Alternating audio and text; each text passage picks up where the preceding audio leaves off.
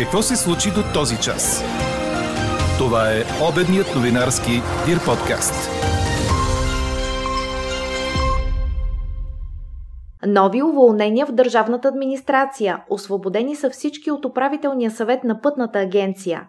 Междувременно правителството публикува мотивите за освобождаването на шефа на ДАНС. Допуска се, че Димитър Георгиев е нарушил политическия неутралитет – а ще успее ли новият столичен заместник мед по образованието да се пребори за по-висока компенсация за неприетите в детска градина деца? Може би ще разберем в близките няколко месеца.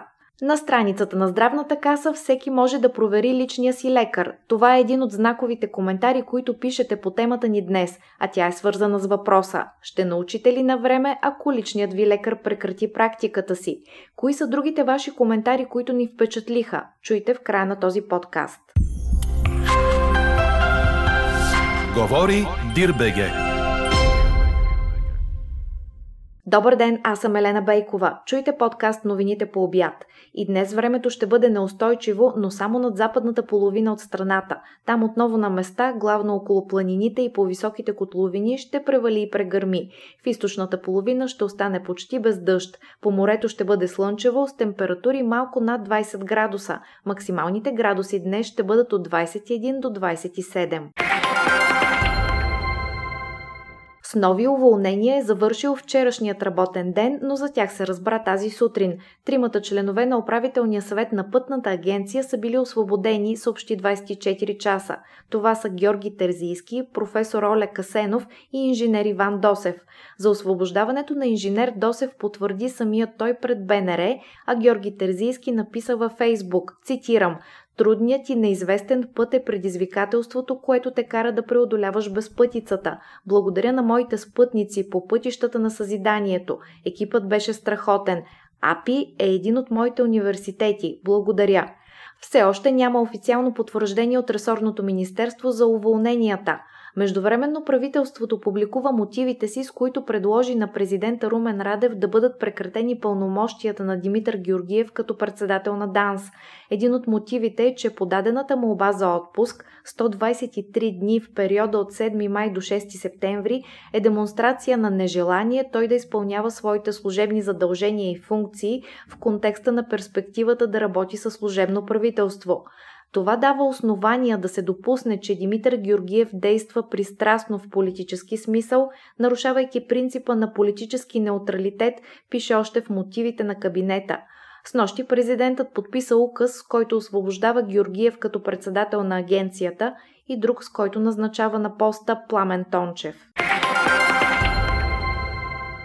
От днес Централната избирателна комисия започва да приема заявления за регистрация на български неправителствени организации, които желаят да участват с наблюдатели в предсрочните избори на 11 юли. Крайният срок изтича на 10 юли а днес е крайният срок, в който ЦИК трябва да изпрати на районните избирателни комисии списък на регистрираните партии и коалиции и информация за заличените партии и коалиции.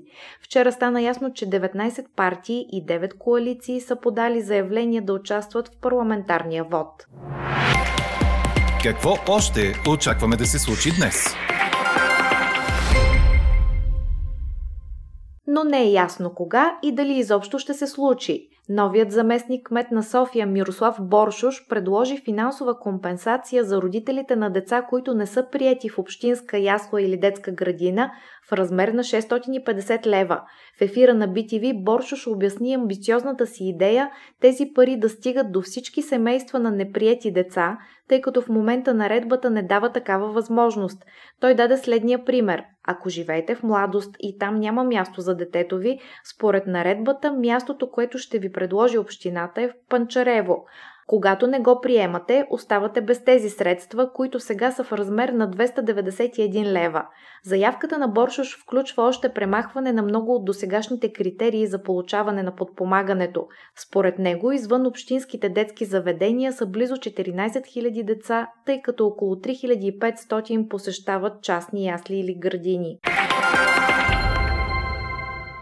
Разпореждането на президента Джо Байден разузнаването на Съединените Американски щати да увеличи усилията си за проучване на происхода на новия коронавирус е сред централните теми в информационния поток в западните издания, цитирани от БТА.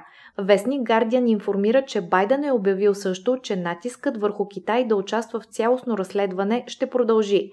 Лондонското издание пише, че по-рано този месец американският президент е получил доклад за възможно най-актуалния анализ на происхода на COVID, но е поискал от разузнавателните агенции да удвоят усилията си за установяване на окончателен извод за това как вирусът за пръв път е бил пренесен от човек.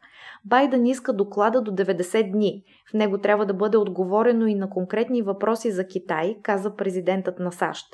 Междувременно, китайското посолство във Вашингтон осъди опитите за обвинение на Пекин в лабораторно изтичане на коронавируса. Това става ясно от изявление, публикувано на уебсайта на дипломатическата мисия – Разследването трябва да бъде пълно, открито и научно обосновано. То трябва да бъде завършено и ситуацията трябва да бъде изяснена, се казва в становището на китайското посолство в Съединените Американски щати. Пекин призова Вашингтон темата с происхода на коронавируса да не се политизира, защото така се възпрепятстват международните усилия за борба с пандемията. Четете още в Дирбеге! Испанският Вилереал спечели трофея в Лига Европа след успех над Манчестър Юнайтед в финала игран в полския град Гданск предаде корнер. Двата тима завършиха наравно един на един след 120 минути футбол, като трябваше да решават спора с Дуспи. Наказателен удар изпълниха всичките 22 играчи на терена, като след 21 вкарани дуспи, единствени оказал се фатален пропуск направи вратаря на Юнайтед. Така с резултат 11 на 10 при дуспите, трофеят отиде в Вилереал. Това е първа европейска титла за скромния тим на Вилереал, който идва от едноименното 50 000 граче в област Валенсия. Клубът се превърна и в представителя на най-малкото населено място, стигал до европейски трофеи. Треньорът на клуба Унай Емери затвърди реномето си на властелин на Лига Европа, като с нощният трофей бе четвърти за него от турнира. Предишните три той спечели в три поредни сезона с друг испански тим – Севиля. Чухте обедния новинарски Дир подкаст. Подробно по темите в подкаста четете в Дирбеге. Какво ни впечатли преди малко?